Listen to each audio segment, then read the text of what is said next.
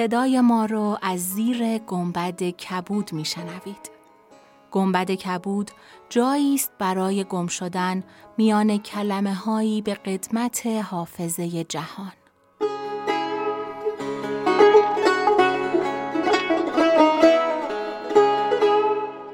سلام من شقایق جهرومی و دوستانم شما را به زیافت نور و کلمه دعوت می کنیم.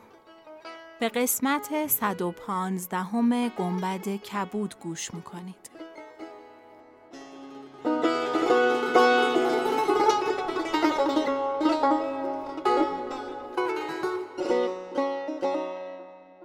چون شب هشتاد و نهم برآمد شهرزاد گفت ای ملک جوانبخت ذات و دواهی به ملک آفریدون تدبیر جنگ بیاموخت تو را به کاری اشارت کنم که از علاج آن ابلیس عاجز شود و آن این است که پنجاه هزار مرد کاری به کشتی ها بگذار که به سوی جبل دخان رفته در آنجا کشتی نگاه دارند.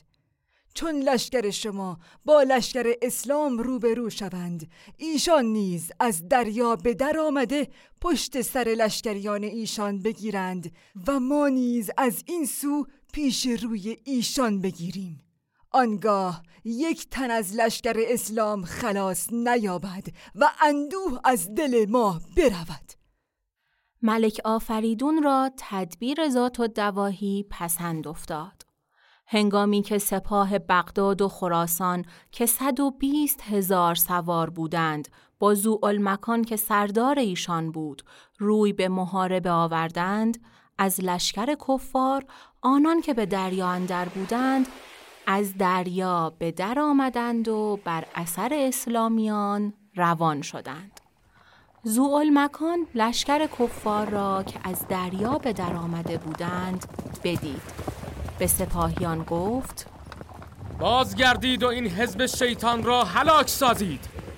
از یک سو نیز ملک شرکان با صد و بیست هزار از سپاه اسلام برسید و لشکر کفار هزار هزار و ششصد هزار بود پس با تیغ و سنان به همدیگر حمله کردند و شرکان صفها بدرید و سپاه کفر را پراکنده کرد و چنان بجنگید که تفلان از هیبت پیر شدند.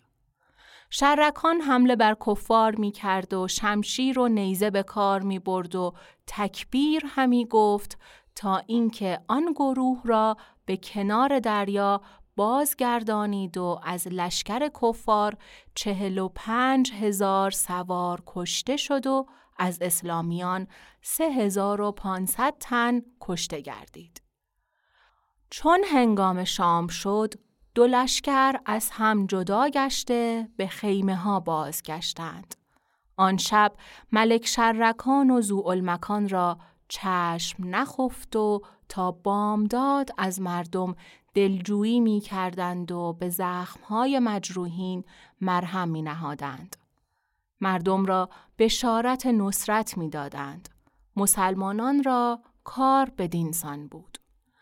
و اما کار ملک آفریدون و ملک هردوب و مادرش ذات و دواهی چنین بود که ایشان عمرا و لشکر را جمع کردند و گفتند که ما به مراد رسیده بودیم ولی شتاب کردیم و همان شتابیدن ما را مخزول کرد.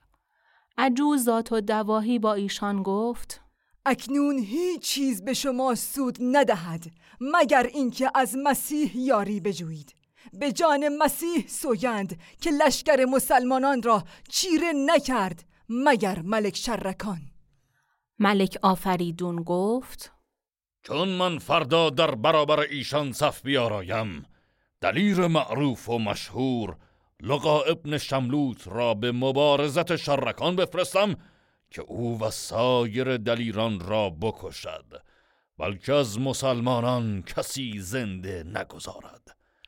و اما کار امشب این است که با بخور اکبر تقدیس کنیم عمرا چون سخن ملک بشنیدند زمین را بوسه دادند.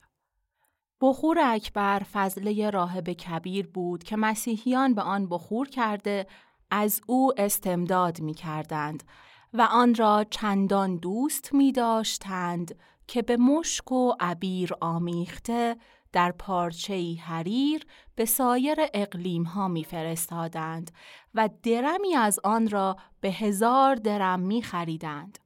بعضی اوقات از برای بخور عروسان رسول فرستاده از ولایات دور بیاوردندی و راهبان گاهی از فضله خودشان به آن ممزوج می کردند.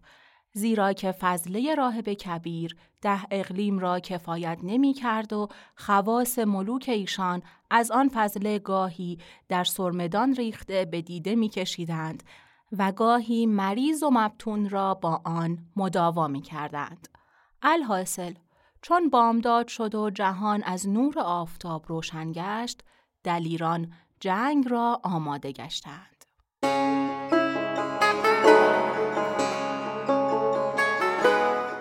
چون قصه به دینجا رسید بامداد شد و شهرزاد لب از داستان فرو بست.